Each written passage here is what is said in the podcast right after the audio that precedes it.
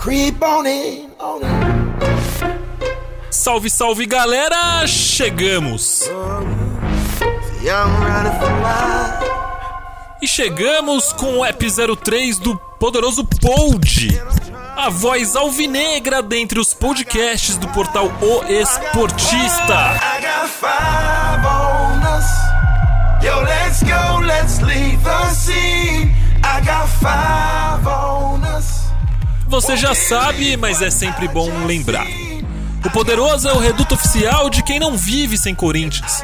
Seja ele torcedor ou não.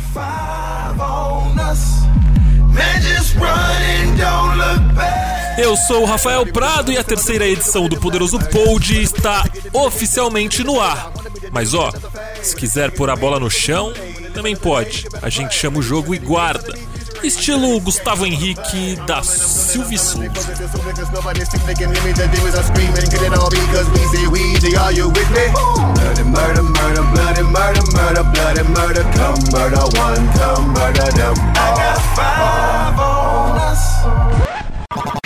Vai roubando bolas. Cleison pra cima do Diogo, invadiu a grande área, pedalou, foi pro fundo, bateu cruzado, Gustavo! Gol!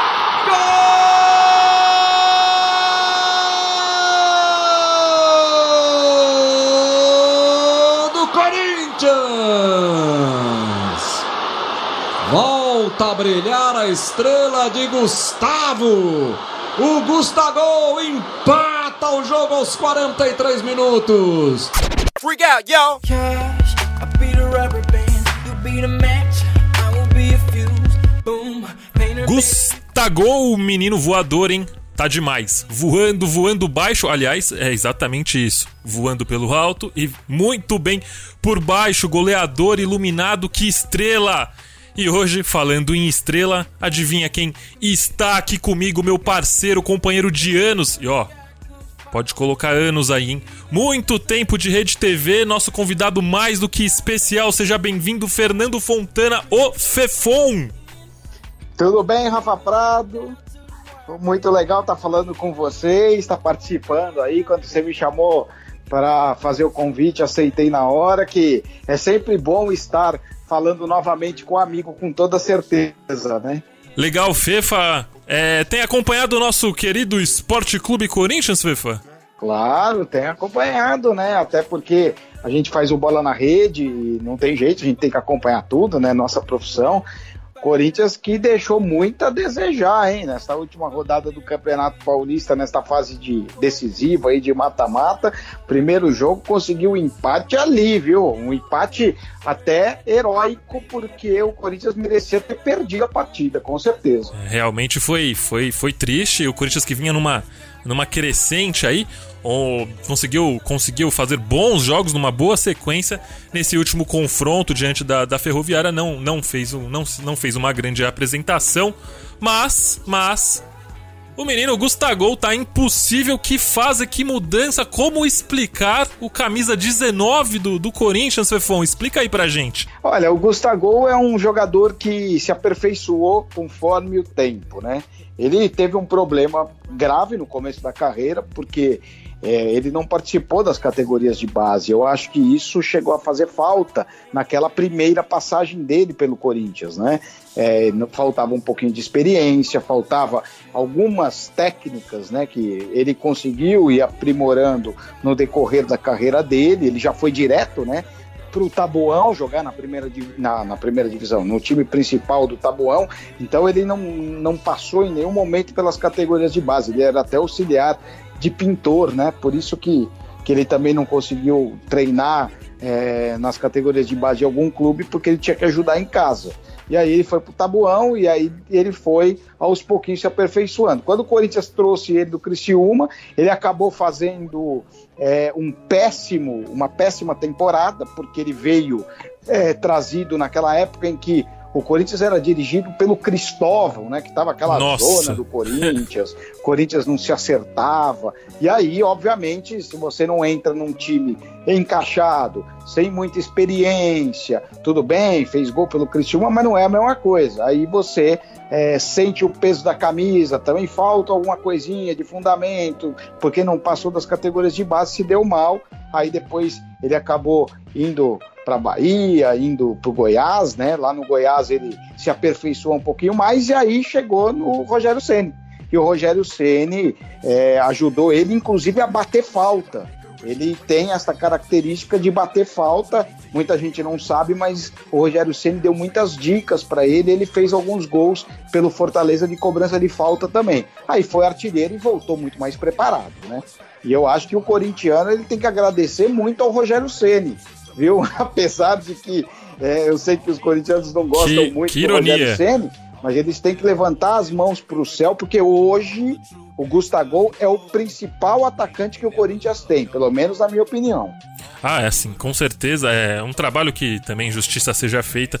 Foi ajudado e muito pelo, pelo Hélio dos Anjos, né? na época treinador do, do Goiás. Mas, claro, o, o, o apogeu, o ápice ali da, da carreira é, do Gustavo antes do, do Corinthians foi o momento vivido no Fortaleza. Ali ele foi muito bem, ali ele despontou.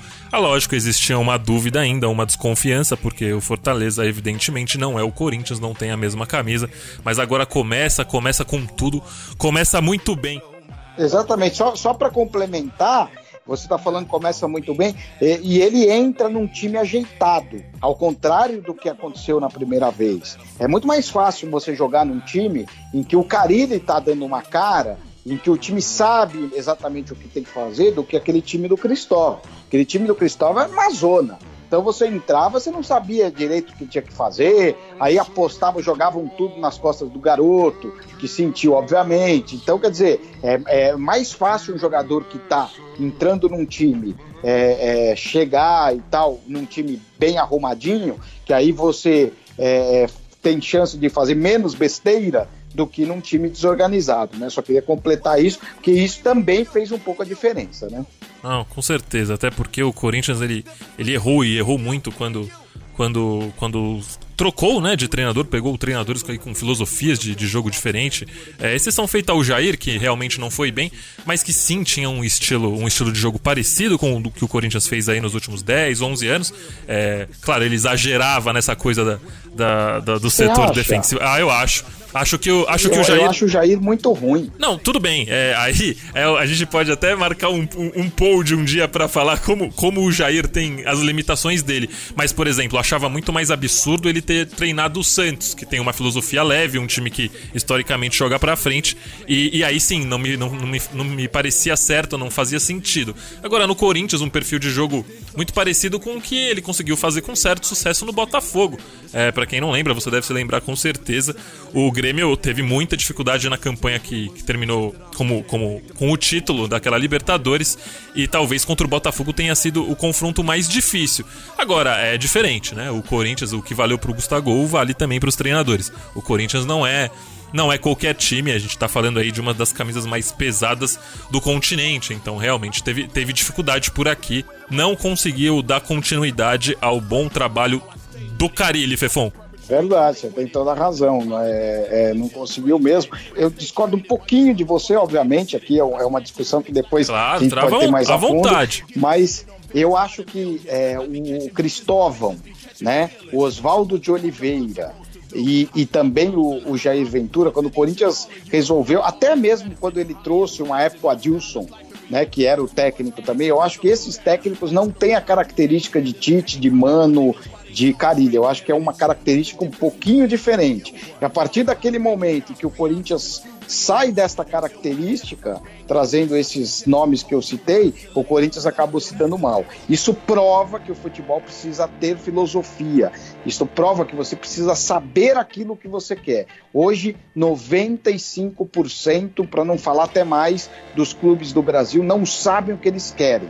O São Paulo é uma prova é, disso, o São Paulo trocou nos últimos 10 anos 25, contando os interinos, foram 25 trocas de técnicos. Cada um tinha uma característica diferente. E por isso que o São Paulo tá essa draga desgraçada. O Santos, a mesma coisa. Traz Jair Ventura, depois traz Sampaoli. Você vê a mudança de, de, de postura. Você não sabe o que quer. E isso acontece com 90%, 95%, até mais por cento dos clubes do Brasil, infelizmente. Não, é, acho que aqui a gente até concorda. É, pelo, só para não sei se ficou claro, é, eu falava do estilo de jogo do Jair. O Cristóvão e não, o então, Oswaldo então, eu é... realmente acho absurdo. Sim, sim. Acho eles com uma filosofia totalmente oposta e, e completamente diferente do que o Corinthians praticou aí de uma forma tão vencedora, seja com o Mano, o Carilli ou com o Tite. Agora, com o Jair não. O Jair eu achava é, um jeito parecido, principalmente pela época de Botafogo. Mas fato, concordamos nisso, que foi muito mal, muito mal no Corinthians. Fefon. É que o Jair não cria nada, viu, Rafa? O Jair ele só defende. Eu acho que o Carilli, o Mano, o, o, o, Tite, eu acho que são técnicos que mais defendem do que criam, mas são técnicos que conseguem criar alguma coisa. Sim. O estilo do Jair, ele fez isso no Santos e fez no Corinthians, ele só se defendia. O Corinthians não criava nada, nada, nada, nada. O Corinthians achava gol. E aí eu acho que existe essa pequena diferença do Jair para esses técnicos que o Corinthians vem seguindo a linha, entendeu? É um técnico que só defende. O Jair não consegue criar absolutamente nada, nada, nada. Os times do Jair são assim, é, é, times que parecem de várzea, aqueles times que não, não que só se defende e tenta sair num contra-ataque e não consegue muitas vezes nem armar um contra-ataque. É, é, é essa pequena diferença. Mas eu entendi mais ou menos aquilo que você estava falando. Não, sim, sim. Até acho que uma, uma existe um, uma escolha, uma opção feita pelo, pelo Jair ao longo da passagem que para mim é emblemática. Ele, desses últimos técnicos, foi o único que teve a coragem de jogar com Ralph e Gabriel no mesmo time. Isso para mim é muito emblemático do que o Jair pensa, de como o Jair enxerga futebol. Fefon, vamos, vamos, vamos falar da rodada de, desse final de semana, é, da partida que a gente até começou falando. Você já deixou claro que não gostou. E aí, o que, que você achou? O que, que você viu de negativo? E, e se é que viu, o que viu de positivo, Fefa? De positivo eu não vi absolutamente nada tirando o Gustavo. Inclusive, eu acho que o Jair vem. O, o Jair, olha, a gente tá falando Jair. Eu acho que o Carilli, é, eu acho que o Carilli ele errou. Ele depois tentou dar uma explicação de que ele não começou com o Gustavo porque o Gustavo não aguentava o jogo todo. Mas eu acho que na cabeça do Carilli, ele não queria colocar o Gustavo. Ele não achava que o Gustavo poderia ser o titular, apesar dos sete gols que ele já tinha feito, fez o oitavo, né, ontem, apesar dos sete gols que ele já tinha feito na temporada, ser o artilheiro do Corinthians. Eu acho que ele errou aí. Ele tinha que começar com o Gustavo jogando, que quando ele entrou acabou fazendo a diferença. O Corinthians errou muito passe, criou muito pouco, quase nada, absolutamente nada. O Corinthians estava irreconhecível. Esse time que vinha ganhando corpo, né, que o Carille tinha conseguido fazer com que esse time jogasse, jogasse bem, inclusive nos últimos jogos, foi muito mal. E a Ferroviária criou muito mais que o Corinthians. A Ferroviária partiu para o jogo, foi muito mais ofensiva. E eu acho que a Ferroviária merecia vencer a partida. Eu acho que esse empate caiu do céu. O Corinthians tem que erguer as mãos para o céu e a Ferroviária por pouco não faz pelo menos mais um gol. E se fizesse 2 a 0 é, naquela oportunidade, porque o Corinthians ainda não tinha feito gol, se a Ferroviária fizesse 2 a 0 dificilmente o Corinthians iria achar um gol. Porque a Ferroviária se fechou, o Corinthians não é, se fecharia, o Corinthians não conseguiria criar nada. Então o Corinthians foi muito mal. Acredito que para o jogo da volta não vai ser assim. Mas neste jogo o Corinthians teve muita sorte de conseguir um empate. Sim, sim, concordo, concordo plenamente aí com, com tudo que você disse. Vou analisar alguns nomes aqui é, no particular, quero que, que, você me ajude. Como nos, como nos tempos de rede, hein, Fefon? Você apresentando é, o nosso querido, nosso querido Bola na Rede, eu escrevendo que dupla saudades, hein? É, saudade mesmo. Nosso, nosso bola continua de pé, Fefon? Continua, claro que continua, sim. Faz o, faz o jabá aí, joga aí pra galera. É, bola na rede na madrugada é, de segunda-feira, por volta de 1h40 da manhã, a gente tá no ar, eu, Juarez Soares, em alguns programas o Silvio Luiz também tá, e a gente dá tudo que tem de importante na rodada. Esse final de semana aí a gente deu briga lá do News Old Boys, o Sampaoli discutindo com, com o Antônio Carlos, que foi muito, muito também marcante. A gente deu tudo da rodada de importante, o primeiro gol né, do, do Tardelli pelo Grêmio, enfim, a gente deu muita coisa legal e o programa está cada vez mais legal e a audiência está muito boa. Então, quem tiver acordado, faz uma quem for dormir, faz uma forcinha para ficar acordado para assistir o Bola na Rede, que não vai se arrepender madrugada de segunda-feira.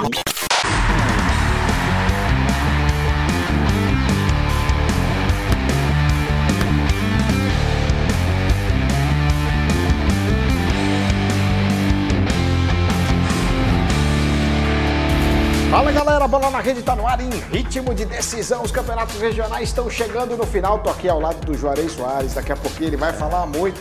Antes, vamos mostrar o que aconteceu na partida entre Ferroviária e Corinthians lá em Araraquara. Cara, ele ficou bravo com o time, não gostou não. Soltei. Freak out, yo! Ó, oh, falo e não sou suspeito, hein? Escrevi esse programa, fechei esse programa junto com o Fefon durante os 4, 5 anos, quando em que lá estive, com muita honra, é um dos grandes orgulhos que eu tenho aí na minha carreira. Das primeiras coisas que eu fiz depois de entrar no jornalismo, baita programa, baita apresentador, não é porque tá aqui, é amigo meu, é parceiro. Ó, de domingo pra segunda, hein? Não sei se ficou claro, na madrugada de domingo pra segunda, nosso querido Bola na Rede. Certo, Fefa? Perfeito, e você escrevia bem, viu? É, a gente enganava, a gente enganava. você escreve bem, você é bom. Fefa, brigadão. Vamos lá, queria focar em alguns, alguns jogadores aqui específicos. Mais uma vez, Michel Macedo, eu começo aqui, você complementa. Michel Macedo, achei, achei jogador inteligente, tem me surpreendido, principalmente pela inteligência porque no mundo hoje, já costumo falar aqui em todo o programa, não é a primeira vez onde a gente tem laterais que se comportam como pontas. Ele mal tem passado do, do, do meio-campo, tem fechado ali como Fagner fecha. Fagner que é um ótimo marcador. Então queria, queria destacar a, a, boa postura tática do Michel Macedo. E além disso, o bom jogo do Cleison, que parece ressurgir aí na temporada, né, Fefa? O Cleison melhorou muito, sim. O Cleison foi muito mal, né, no final do ano passado. É, nessa temporada ele mudou um pouquinho a característica. Agora ele é um jogador que, que também ajuda um pouco mais no meio e, e abre também espaço para quem vem pelas pontas. Então eu estou gostando muito do, do Cleison. Acho que ele que ele está melhorando muito de produção e ele está chutando melhor também. Que é uma característica que faltava para ele. Já o Michel também acho que, que, que ele está ele está surpreendendo. Eu gostei, é um, é um bom, é um garoto que tem futuro, sim. Não chega a ser um Fagner, eu acho que o Fagner tem mais qualidade que ele, acho que é um dos laterais mais regulares do Brasil. Mas eu vou te falar, o, o Michel Macedo pode, poderia ser é, titular em qualquer time aqui de, de, de, São Paulo ou time do, do Campeonato Paulista. Ele é muito bom jogador. Acho que ele tem um futuro brilhante, esse garoto aí. É, Fefon, Fefon que já não me conhece de hoje, sabe bem que nessa história de futebol sou retranqueiro, né? O negócio aqui é marcação, tanto que a gente tem até o quadro. Marcação! Então, assim, lateral hoje em dia que sabe marcar já é meio caminho andado, por isso tô gostando Sim. do Michel. Acho, acho que vai bem. Ah, agora a gente vai pelo, pelo outro lado da história, pelo, pelo viés aqui na contramão. Tem me decepcionado um pouco as últimas partidas do Sornossa, Fefa. O que, que você tem achado? O Jadson não, não estava à disposição enquanto o Sornossa o substituía, ele parecia à vontade leve. Tá pesando o Jadson no banco? O equatoriano tá jogando pressionado, Fefa? Então, eu acho que, na verdade, ele, desde a época do Fluminense, ele tinha altos e baixos, viu? Eu, eu não, não via ele no Fluminense com uma regularidade muito grande, Rafa, e acho que ele está mantendo aquilo que ele jogava lá. Eu, tem jogos que ele joga muito bem, tem jogos que ele se, se, ele some no jogo, ele apaga mesmo. E eu acho que ontem foi também é, mais um dia daqueles. E, e o Sornoso ele não vem é, tendo aquele futebol regular, não. Como tem, tem tido o Fagner, por exemplo, né? Até o Wagner Love, que, que ele às vezes não começa como titular, mas quando ele entra, ele faz uma fumaça e ele tá fazendo a diferença. O Sornosa, eu acho que ele sempre teve esse alto e baixo, né? É, no Fluminense já foi assim, tem um pouco mais de dificuldade em algumas partidas, depois ele melhora nas outras. É um jogador que passa muito bem. Né? Eu gosto da característica de passe dele. Acho ele muito bom. Acho que o chute a gol dele não é bom.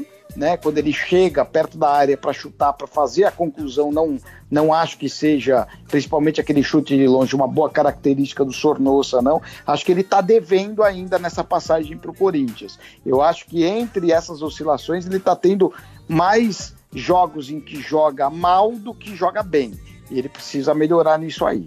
É, eu concordo com você, mas assim, acho que acho que ele estava bem. Acho que a queda vertig vertiginosa, como diriam os mais antigos, é, tem sido, tem sido no, nos últimos jogos mesmo. É algo sintomático, um aspecto sintomático dessa queda para mim é o posicionamento do Clayson, né? É, ele tem, como você mesmo falou, sempre jogava aberto, tá vindo um pouco mais pro meio. Ontem, em alguns momentos, no, nesse confronto diante da Ferroviária, ele armou o time, não tinha visto isso ainda no Corinthians, isso. não tinha visto o Clayson, o Clayson fazer isso.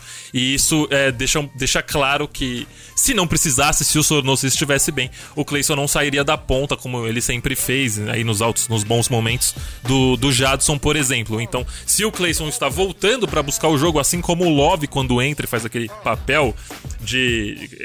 O Wagner tem feito de tudo, né? Joga ali atrás do centroavante, flutuando pelos dois lados.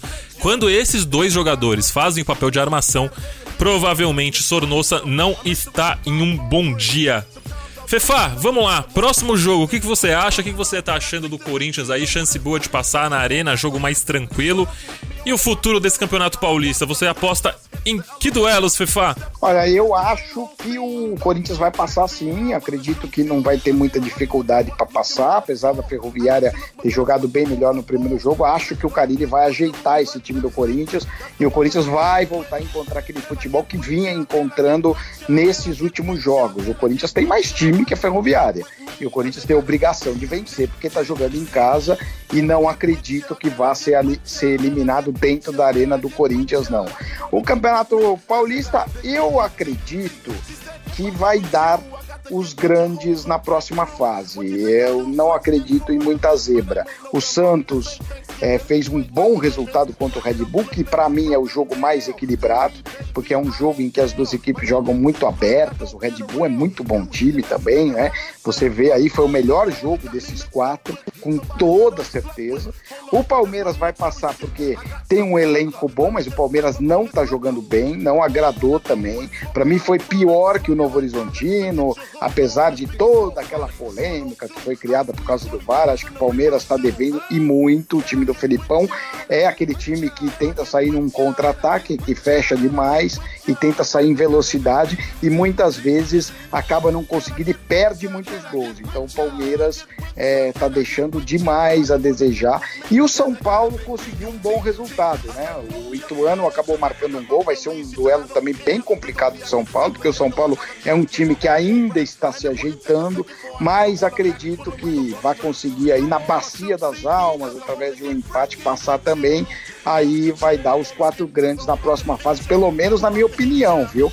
Agora, campeão, campeão vai ser complicado. Para mim, o Santos é o melhor time, o time que deveria ser campeão. Mas a gente sabe que vai ser complicado, né? Vai ser Santos e Corinthians. E o time do Caribe sabe jogar clássico. Então vai ser um, um, um, um, duelo bem interessante. Naquele primeiro jogo entre Santos e Corinthians, a gente viu, né, Rafa? O Carilli deu um nó tático no Sampaoli, adiantou demais o time, que não deixou o Santos sair jogando, que é uma característica do Sampaoli, e isso complicou demais a vida do, do técnico Santista. Então pode ser que, que o Carilli tenha alguma arma secreta para passar. E na outra, eu acho que o Palmeiras passa pelo São Paulo é, tendo o clássico entre as duas equipes, acredito que Palmeiras chegaria na final. A gente poderia ter uma, uma final entre Corinthians e Palmeiras, que seria muito bom, hein? É, seria um repeteco. Aliás, dois pontos. Primeiro, é, muito curioso para ver esse time do São Paulo aí com essa formação de jovens num jogo maior contra um adversário é, de camisa, porque é, no, no, confronto desse, dessa rodada não dá para levar muito em conta, por mais que a apresentação tenha sido muito boa. Tive a oportunidade de, de, trabalhar no jogo e vi que, o, vi que o São Paulo fez grande jogo. Achei que o São Paulo fez grande jogo, mas como eu falei, não é um adversário com o tamanho do Palmeiras. Se a molecada não sentir, eu não sei não, hein? Com o Palmeiras é, desconcentrado, sem jogar a bola direito esse ano, um time que o Felipão de fato melhorou defensivamente, mas sem, inspira sem inspiração na parte ofensiva, eu não sei. Acho que o São Paulo tá com, com, com um jeitinho de, de. aquele roteiro de sessão da tarde, sabe, Fefa? aquele desacreditado que o cachorro faz o gol do título no final. Não sei, é. não sei. Acho que os, ainda tem o aspecto do duelo aqui contra o Corinthians que o São Paulo costuma sentir muito o peso do clássico. Mas numa semifinal eventual contra o Palmeiras, acho que talvez o que o tal, talvez o São Paulo consiga obter sucesso, Fefa. Já o Corinthians não, acho que tem tudo aí para fazer um bom jogo e passar sem maiores dificuldades. Agora vamos lá. Independente do campeão, que eu aqui juntamente com a, com a torcida corintiana, independente aí do, do da nossa parte profissional ou não, espero que o Corinthians ganhe, mas quem ganhar é paulista ou é paulistinha, Fefa? Vergonha. E o que eu digo ao torcedor palmeirense: esqueçam esse campeonato. Palmeiras é muito maior do que um paulistinha. Palmeiras é maior do que tudo isso. Nós vamos brigar por coisas grandes. Eu acho o Campeonato Paulista uma porcaria, você quer saber? Eu não gosto do Campeonato Paulista. Acho que o campeonato não deveria existir. Grande fefa. É, é, verdade, eu acho o Campeonato Paulista muito ruim. Um campeonato com nível baixíssimo, só enche a paciência dos clubes, o calendário fica super apertado por causa do Campeonato Paulista. Eu sou da teoria de que o Campeonato Paulista ia acabar. Aí vocês vão dizer, pô, mas e os times pequenos? É, eles precisam do Campeonato Paulista para sobreviver? Precisam nada.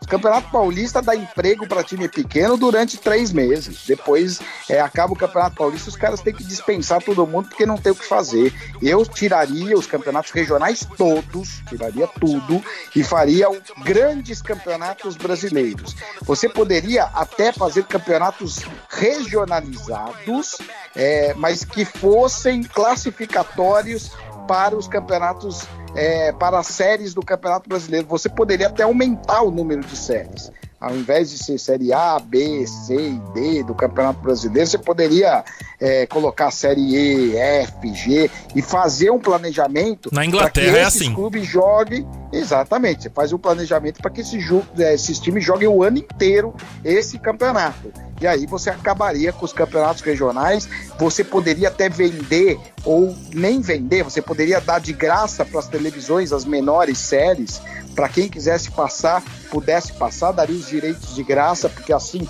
os clubes, através das televisões, conseguiriam patrocinadores para poder sobreviver, seria mais fácil. Se alguma TV transmitisse o jogo, poderia até ser TVs menores mas que, que conseguissem os acessos. Então, eu acho que, que precisa ser muito mudado tudo isso. O campeonato é, paulista é uma porcaria, um campeonato ruim, campeonato que não dá gosto de ver, jogos péssimos. Você vê um ou outro jogo melhorzinho, você viu o Santos Red Bull, que foi um bom jogo, mas é muito raro de se ver. Às vezes, um clássico ou outro tem um jogo um pouquinho melhor, mas eu acho uma perda de tempo. O Brasil tinha que se modernizar, tinha que fazer um campeonato decente, não um campeonato deste porte aí, que para mim não você joga, joga, joga, não significa nada. Primeira fase, o São Paulo foi mal a primeira fase inteira e se classificou. Quer dizer, não adianta absolutamente nada. Uma porcaria de campeonato que não deveria existir. Olha, o que, que eu vou falar agora, né? Depois dessa aula sobre o Campeonato Paulista, eu vou fazer como, né? Como ali o, os alunos fazem com o mestre, como, como entrei ainda, sou mais novo, com perdão da idade, não me pronunciarei mais sobre o assunto, concordo, é, sem tirar nem pôr com tudo que você falou, Fefa. Acho que foi uma aula aí, uma das opiniões mais contundentes que eu ouvi a respeito do assunto nos últimos tempos. Fefa, enquanto você falava aí, eu dei uma, eu, eu lembrei, você com certeza lembra, do campeonato, das formas, das divisões. Eu ainda falei para você, ó, Aqui a gente poderia fazer como no campeonato inglês. Eu tenho um, uma surpresinha aqui para você, ó. Pega esse sobe som aqui, ó, Fefão, dá uma olhada. Vamos ver. Vem pela linha de fundo. Tocou pro Nasri, grande toque, o cruzamento Aí chegou o Evra de novo. Dois minutos de acréscimo. Vamos a 47 desse primeiro tempo. Escanteio cobrado pelo Davi Silva, hein? Vai ele bater de novo. Levanta para a área, toque de cabeça. Gol!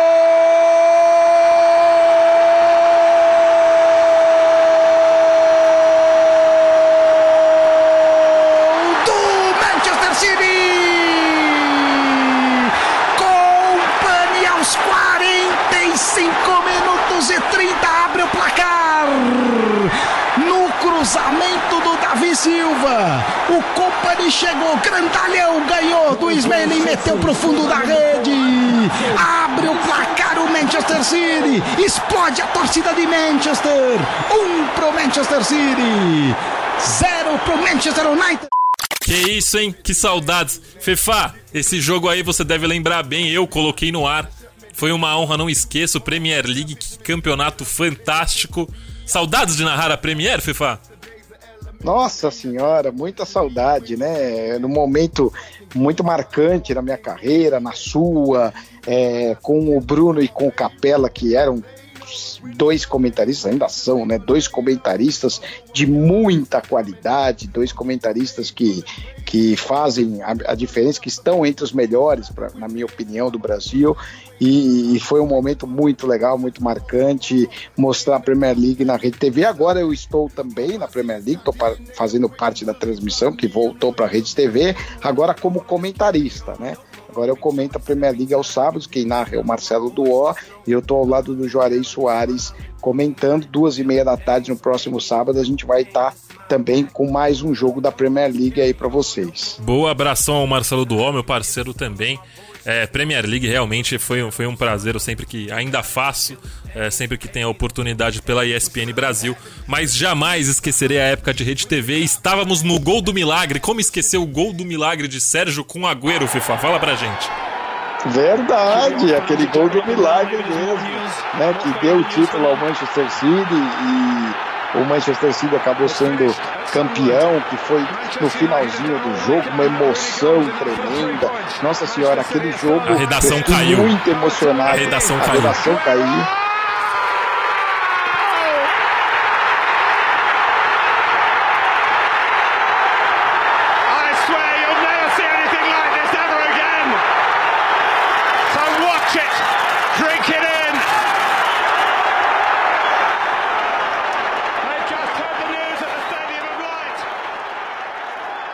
Todo mundo em volta do, do Switcher, as pessoas do núcleo de produção, o jornalismo investigativo. Eu nunca vi o Switcher tão cheio como naquele final de semana. Foi realmente absurdo, impressionante. Aquela, aquela rodada, aquela jornada sensacional, Fefa.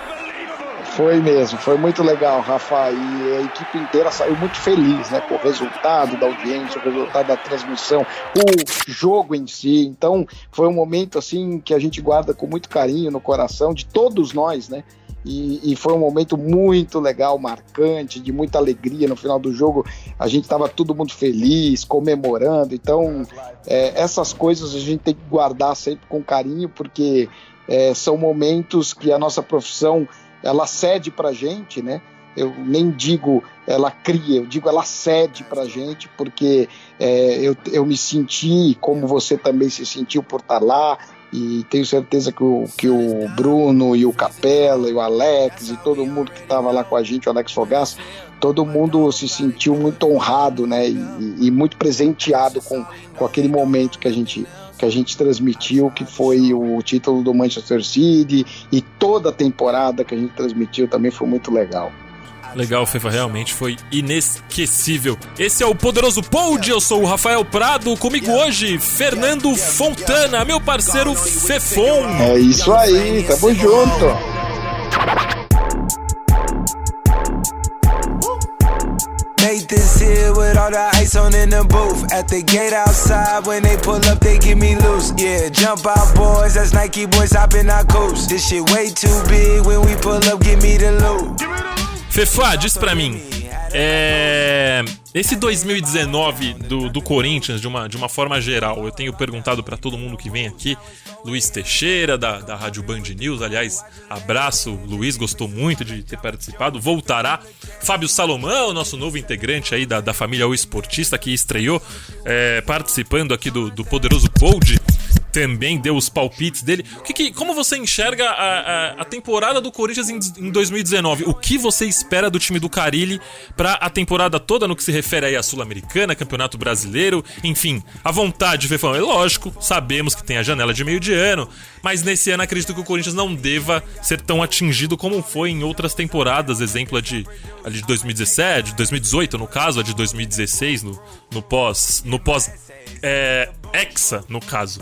Fala aí, Fefa. Eu acho que o Corinthians vai ter uma temporada legal. Eu acredito que na Sul-Americana o Corinthians tem chance de título sim, porque não, que é um time que está ganhando corpo, né? Nesse comecinho de temporada, aos poucos está ganhando muito corpo, conseguiu passar é verdade, na Bacia das Almas, né, nas penalidades, que a RTV inclusive transmitiu o jogo e está transmitindo os jogos do Corinthians pela Sul-Americana. Eu acredito que o Corinthians tem muita chance de ganhar título na Sul-Americana. O Campeonato Brasileiro vai depender muito se o Corinthians, nessa janela, não vai perder muita gente, como você disse, eu concordo, se vai conseguir trazer mais gente, porque eu acredito o título do Campeonato Brasileiro aquelas equipes que têm um pouco mais de elenco, né? Ou então, como no caso do Corinthians da última vez que ganhou o título, as equipes que tinham mais elenco estavam dedicadas a outras competições, como a Libertadores da América, deram uma largada no Campeonato Brasileiro e o Corinthians se aproveitou disso. Mas eu acredito que o Campeonato Brasileiro, por exemplo, caso o Flamengo caia numa Libertadores, ou caso o Palmeiras caia numa Libertadores, eu acredito que o Campeonato Brasileiro possa ser de uma dessas equipes que tem um elenco bem maior e um elenco de muita qualidade. Você troca uma peça, coloca outra, a equipe não sente falta, né? Então o Corinthians tem um bom time, mas eu não vejo o Corinthians com um grande elenco. Você vê que o Carilli troca geralmente as mesmas peças, né? É, você não tem uma variedade muito grande como aconteceu da última vez que o Carilli foi campeão. Mas eu não acho que o Corinthians vá fazer um mau campeonato brasileiro por causa disso. Acredito que o Corinthians tenha muitas chances de conquistar pelo menos uma vaga direta para a Libertadores da América, ficar entre os quatro, que é uma boa saída para o Campeonato Brasileiro para uma equipe que não tem um elenco tão bom. O Corinthians vai dar trabalho nesse ano, sim.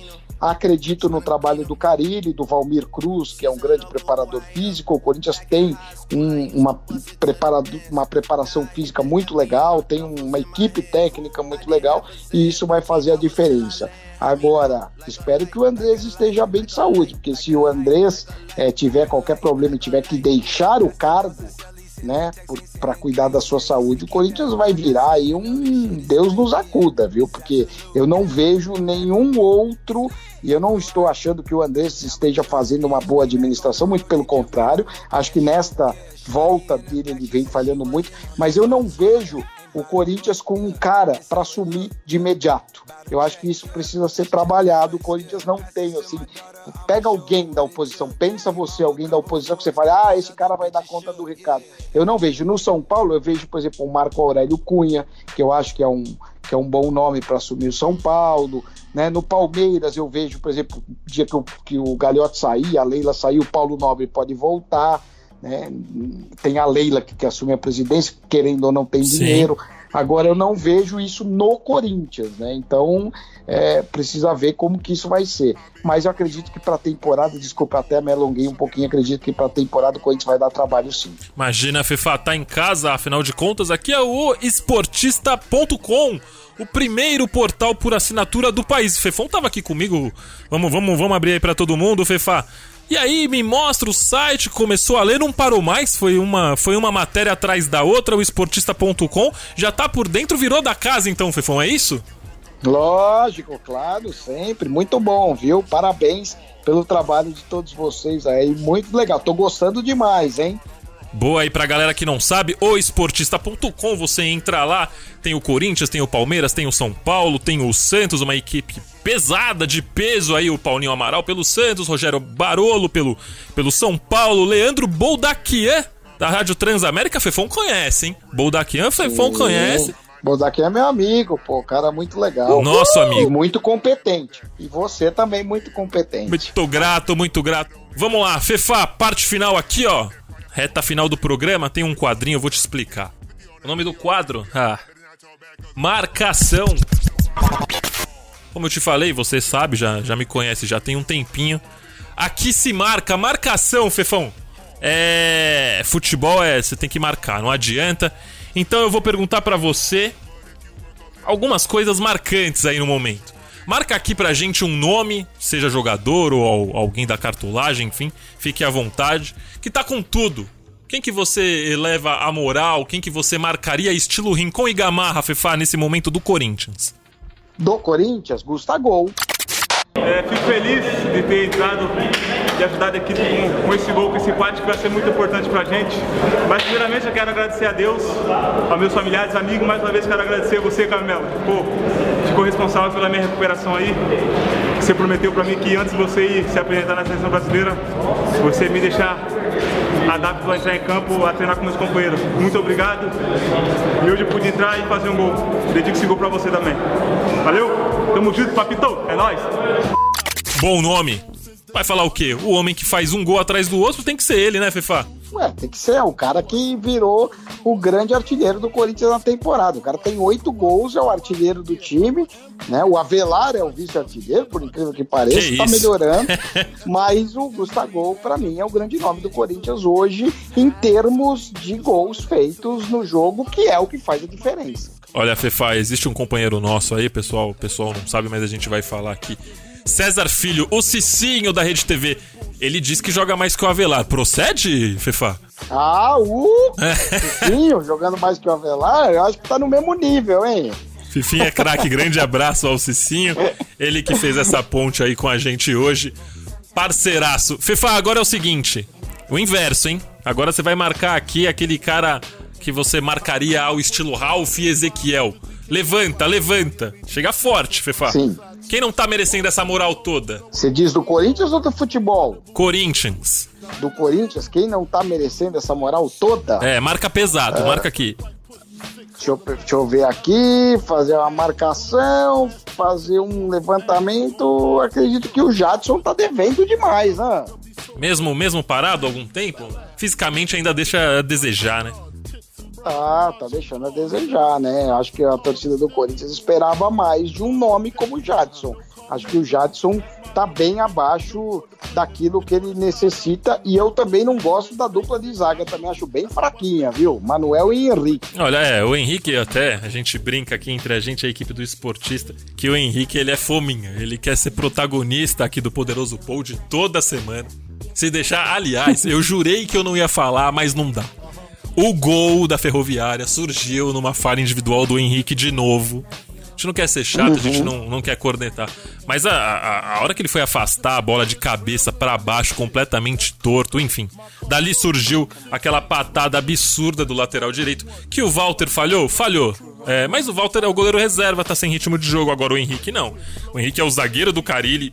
O Carilli não tira ele porque é, tem a confiança do grupo, inclusive do treinador. Falhou mais uma vez, mais uma aí pra conta do Henrique. Ó, você foi de, de Jadson? Eu vou, eu não costumo votar, hein, mas eu vou de Henrique de novo só pra variar. Eu falei, mas não consegui, não consegui cumprir, desculpa. Não tem jeito que fase do Henrique. Quanto ao Manuel, não. Acho que ele tá bem, viu, Fifa? Aí discordo. Tá bem, tá regular, sério, consciente. Tenho gostado do Manuel, Fifa. Ah, eu acho que a dupla de zaga tá bem ruinzinha, viu? E o Jadson também tá bem abaixo. Eu acho que esses três aí podem dar as mãos neste momento. Pô, agora não tem, não tem como eu não te perguntar isso. Ao longo de todos esses anos de jornalismo, não são poucos, referência aí na nossa área, preciso que você marque aqui um momento que não sai da sua memória, que você jamais vai esquecer, FIFA, nessa cobertura do Esporte Clube Corinthians Paulista. O momento foi a... o título da Libertadores. Eu fiz os dois jogos, né?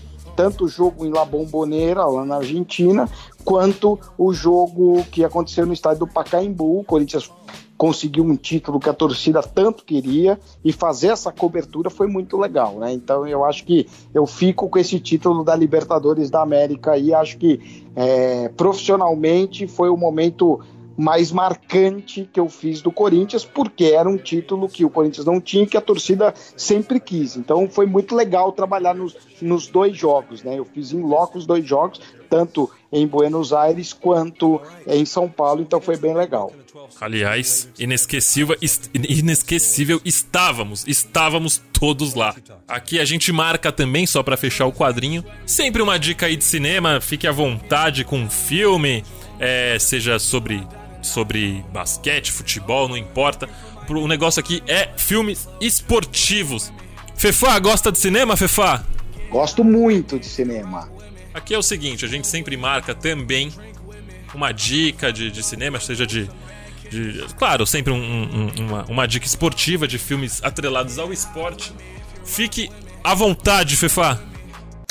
Olha, é, tem um filme muito legal que é um filme do Will Smith, eu não sei se você já assistiu, que ele consegue descobrir, é, inclusive esse filme tem no Netflix, que ele consegue descobrir o, o, os traumas que acontecem no futebol americano. Ah, Conclusion. É, isso, esse filme aí, mas em português ele tem um outro nome, né? É... Um Homem Entre Gigantes. Um Homem Entre Gigantes, exatamente.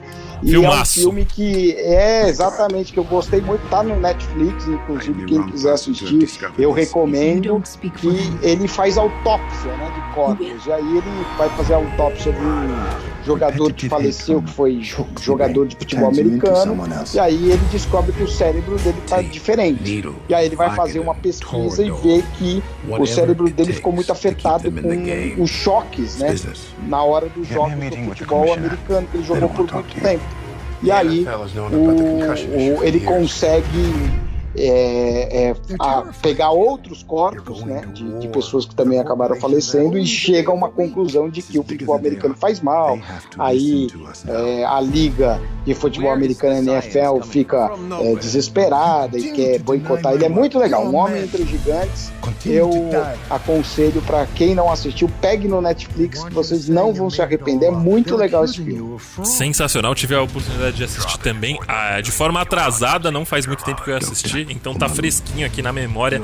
É, e o mais impressionante, a história é verídica, tá? Para quem não sabe, a história é verídica, é realmente um daqueles filmes que você assiste e não esquece mais. E tem um outro filme também que é Coach Carter também, que é Treino para a Vida, que é um filme maravilhoso também, que é um técnico polêmico que coloca desempenho escolar antes dos esportes, né? Ele impede que a equipe de basquete da escola joga devido a um mau desempenho acadêmico, é bem legal também e vale a pena. Coach Carter, Treino para a Vida é bem legal também. Fefa tá inspirado hoje, hein? Vou falar o quê? De novo, mais uma vez, não tem mais o que falar, né? Depois é. dessa, né? Gostou, Fefa? Gostei muito, muito legal participar, espero voltar mais vezes. Muito legal também falar novamente com o amigo, porque na correria a gente acaba é, não falando tanto, mas gostei bastante. Parabéns a todos aí pelo programa, viu? Boa, o Poderoso Pod está sempre à disposição aí. Fefa, tanto, o Poderoso Pod como, como a gente aqui da família O Esportista. É, a gente gosta que, que todos os nossos convidados se sintam em casa com você, claro, não, não vai ser diferente. Então volte sempre, as portas estão sempre abertas. Foi um prazerzaço, Fefa. E, pô, vamos marcar, né? Tem que marcar aquela, aquela cervejinha nas poucas folgas, porque, afinal de contas, a gente só se encontra em coberturas de, de, de, de confrontos no meio da correria e em Copa CESP. Aliás, aliás, jogando jogamos contra, mas o resultado em respeito ao, ao companheiro de profissão mais velho, com muito mais, né?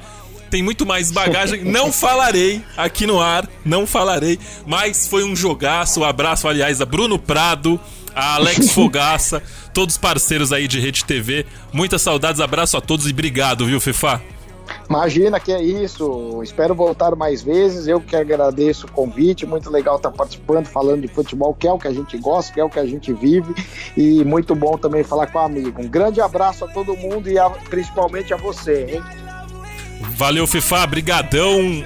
É nós, como diria o poeta, este é o poderoso Pold, eu sou o Rafael Prado, comigo hoje, a lenda, Fefonzito, Fernando Fontana.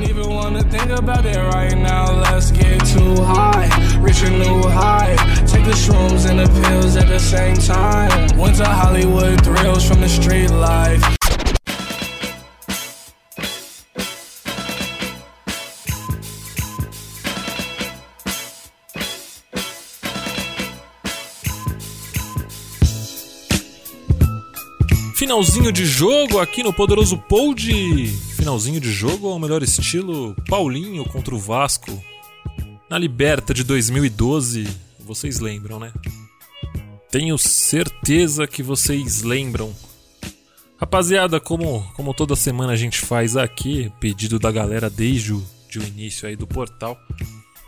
É, a gente usa os pods e no caso do Poderoso Pod não é diferente para responder aí as dúvidas, todas as, as perguntas que, que, que a galera, que os, os ouvintes nos mandam, seja, seja por Twitter, através de tweets no, no no arroba o esportista, ou até no meu Twitter pessoal, no R11 underline Rafa.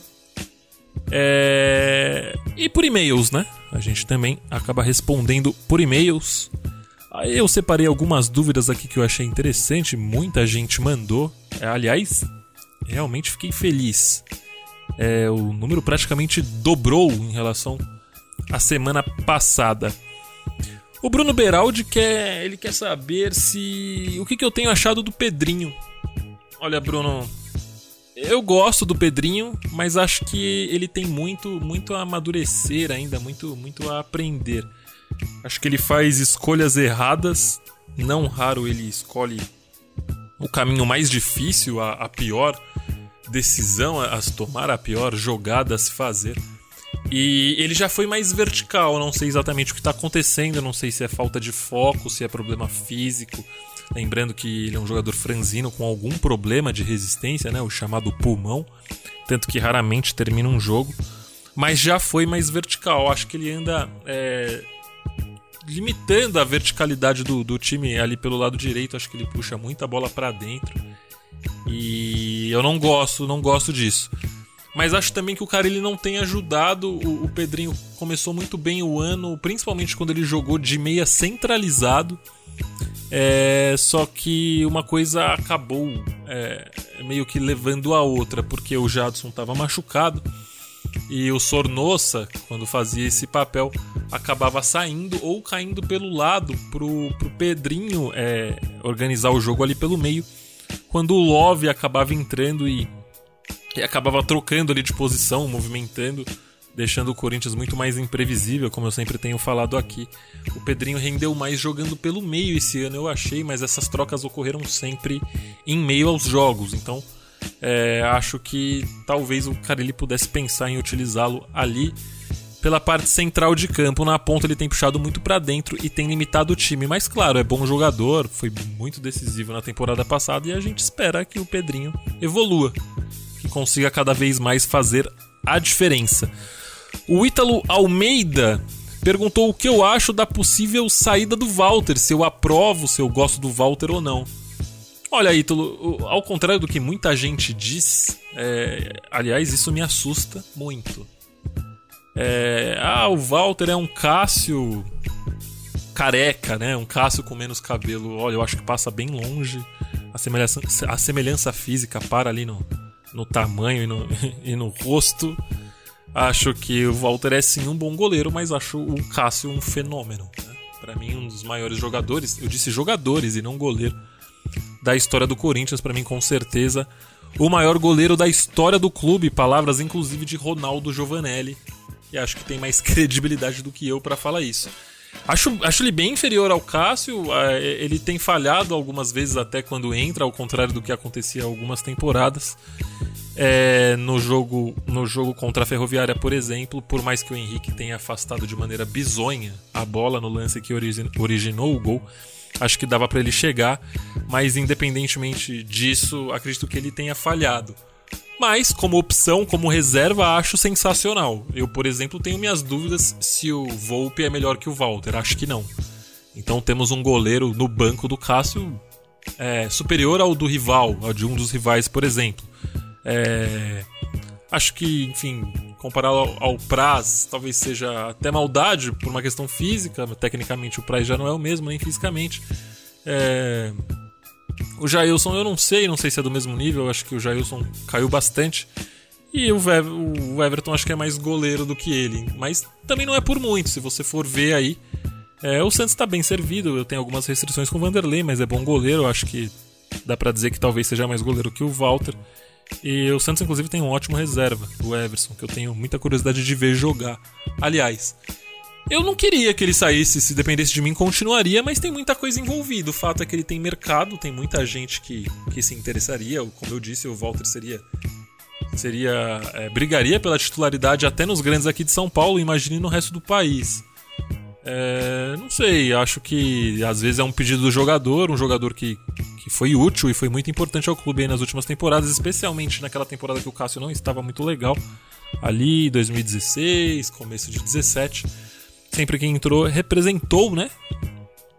E gosto, gosto sim, por mim continuaria. Mas de repente ele quer sair, é um desejo do goleiro, acho que o clube tem sim que atender. É, acho justo, por mais que a gente acabe perdendo ali na qualidade do elenco. Então não gostaria que ele saísse, mas se for esse, se for esse o desejo dele, acho mais do que justo, Ítalo. E para fechar aqui, o Marcos Felipe ele quer saber o que, que eu acho do elenco do Corinthians em relação ao ano todo, principalmente ali o Campeonato Brasileiro, se dá para bater de frente com Grêmio, Cruzeiro, Flamengo e, e Palmeiras. Ah, isso daí é muito complicado por conta da janela, né? Então, esqueçamos a janela. Vamos, vamos, vamos ao que temos, a nossa realidade de hoje, tran, tipo, transferida ali para para o meio do ano. Se o elenco continuar como tá, acho que sim. É... O Flamengo tem feito alguns jogos bons, outro, outros nem tanto. Acho que ninguém tem jogado muita bola nesse começo de ano. Acho que desses times que ele citou, talvez o Cruzeiro seja o melhor. É, eu achava, inclusive, que o Rodriguinho não ia render lá. É o nosso rei Driguinho, mas tá fazendo bons jogos. Acho que é um time bom. É humano, a gente conhece bem. Perigoso. Acho que o Cruzeiro vai chegar. É, o Flamengo voltando aqui ao Flamengo rapidamente, eu tenho, eu sou cabreiro com o Flamengo, digamos assim, tenho restrições com o sistema defensivo, todo mundo sabe aqui, eu vivo repetindo, não confio em time com defesas é, inoperantes. Acho que falta lateral pro, pro Flamengo. Aliás, faltam laterais em ambos os lados. É, Rodrigo Caio, acho que eu não preciso entrar muito no mérito, o torcedor do Corinthians adora e isso não, não é um elogio. Acho que não parece um zagueiro. É, tenho, tenho sérias restrições, apesar de achá-lo até técnico. Mas não deveria ser zagueiro, na minha opinião. Deveria adiantar, jogar de primeiro volante. Então acho que o Flamengo sofre muito aí nesse, nesse aspecto. Se conseguir sanar o problema defensivo, vem forte realmente difícil. É, e o Palmeiras. Palmeiras é aquilo, acho que bem parecido com o Flamengo aí. É, só que com um problema a mais. Acho que, por mais que o Flamengo seja enorme, torcida, camisa, acho que ninguém no país está tão pressionado quanto o Palmeiras. Acho que o Palmeiras vem muito pressionado. É, isso faz muito mal ao time que, a princípio, pelo menos nesse início de 2009, início, né? Um terço do ano já se foi praticamente. Mas eu não vi o Palmeiras focado nos jogos, achei o time disperso. Acho também que sofre ali na primeira, na primeira linha defensiva. E e além disso, ao contrário de Flamengo, Corinthians, enfim, sofre com um atacante. Não, não vejo o Arthur pronto, acho o Daverson é, bom jogador até, mas é uma bomba ambulante. E o Borja, na minha opinião, é horroroso. É, não, não, jogaria em nenhum dos times pequenos do Brasil se se eu mandasse nesses clubes, digamos assim, acho fraquíssimo, ainda mais para um time com a camisa do tamanho do Palmeiras, com a camisa do peso do Palmeiras. Então eu acho, ao contrário do que muitos disseram, principalmente aí no início da temporada, acho que o Corinthians tem sim um elenco parecido com um desses times. É, o, o, do Flamengo ele, ele chama a atenção, principalmente pelas opções do meio para frente. Mas é aquilo que eu falei, tem que acertar ali a defesa. Acho que o Corinthians é equilibrado, tem, tem, tem um elenco até que razoável, um elenco bom. Vai depender muito, como eu disse no início, da, da janela e do trabalho ali do Cari, do das peças individuais, do, da própria evolução do, do, do, Pedrinho que a gente falou aqui, da continuidade desse, do, do Gustavo, né? Que assim como o Jô foi em 2017 uma surpresa, o, o Gustavo também é. O Jô se, se, manteve até o final da temporada e decidiu muita coisa pra gente, inclusive no, na campanha do Hepta. Vamos ver se, se o Gustavo terá a capacidade de, de seguir a mesma linha. Mas estou confiante, acho que acho que o Fefon, inclusive, falou no, no, no pod de hoje, no Poderoso de hoje, que a gente pega no mínimo uma Libertadores. Isso eu tenho quase certeza, obrigação da equipe. É, mas também não, não duvidaria, acho que o Corinthians briga sim, briga pelo título. Especialmente pelos motivos que eu falei. Acho que assim como na temporada 2017, como o Corinthians se aproveitou de, de clubes irregulares, acho que o Corinthians pode se aproveitar esse ano também. É, não, não confio nos rivais. É, tenho restrições a todos. Acho que o Grêmio não vai manter a, a pegada esse ano também, tá? Não falei sobre o Grêmio, mas vejo o Grêmio ali um pouco desgastado, não sei exatamente.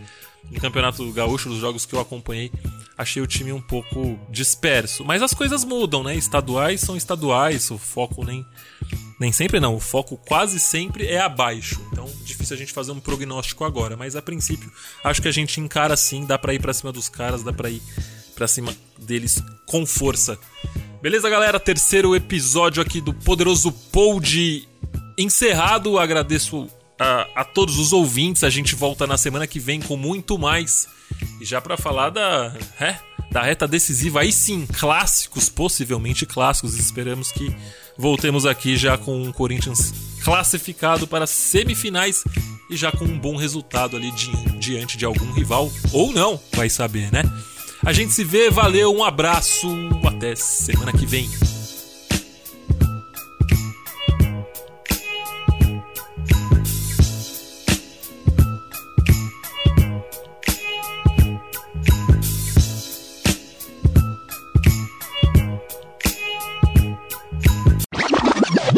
Galera, seguinte, muita gente tem perguntado pra gente aí sobre o Spotify. Ah, escuto vocês no iTunes, mas meu irmão procurou, né, ali no, no Spotify, não tava achando. Meu pai queria o Spotify também, não tava achando. Acabou, hein? Agora o grupo todo, a família O Esportista, você encontra lá no Spotify também. Se você digitar O Esportista lá na busca, já aparece o podcast do, do Lele Boldaquian, já aparece é, o Voz Tricolor do, do Rogério Barolo, já aparece o nosso querido poderoso Pod. A mesma coisa vale para o Cast Rei do Paulinho Amaral e para o Pô de Bola do meu parceiro Fábio Salomão, o mais novo integrante aqui da família O Esportista. Então não esquecem, galera, agora somos Spotify também. iTunes, Spotify, é, Addict, enfim. Estamos aí nas maiores plataformas, em todos os lugares que vocês quiserem ouvir os nossos pods e especialmente o nosso aqui, o poderoso pod. É só ir lá, abrir lá o Spotify e seja feliz. Valeu!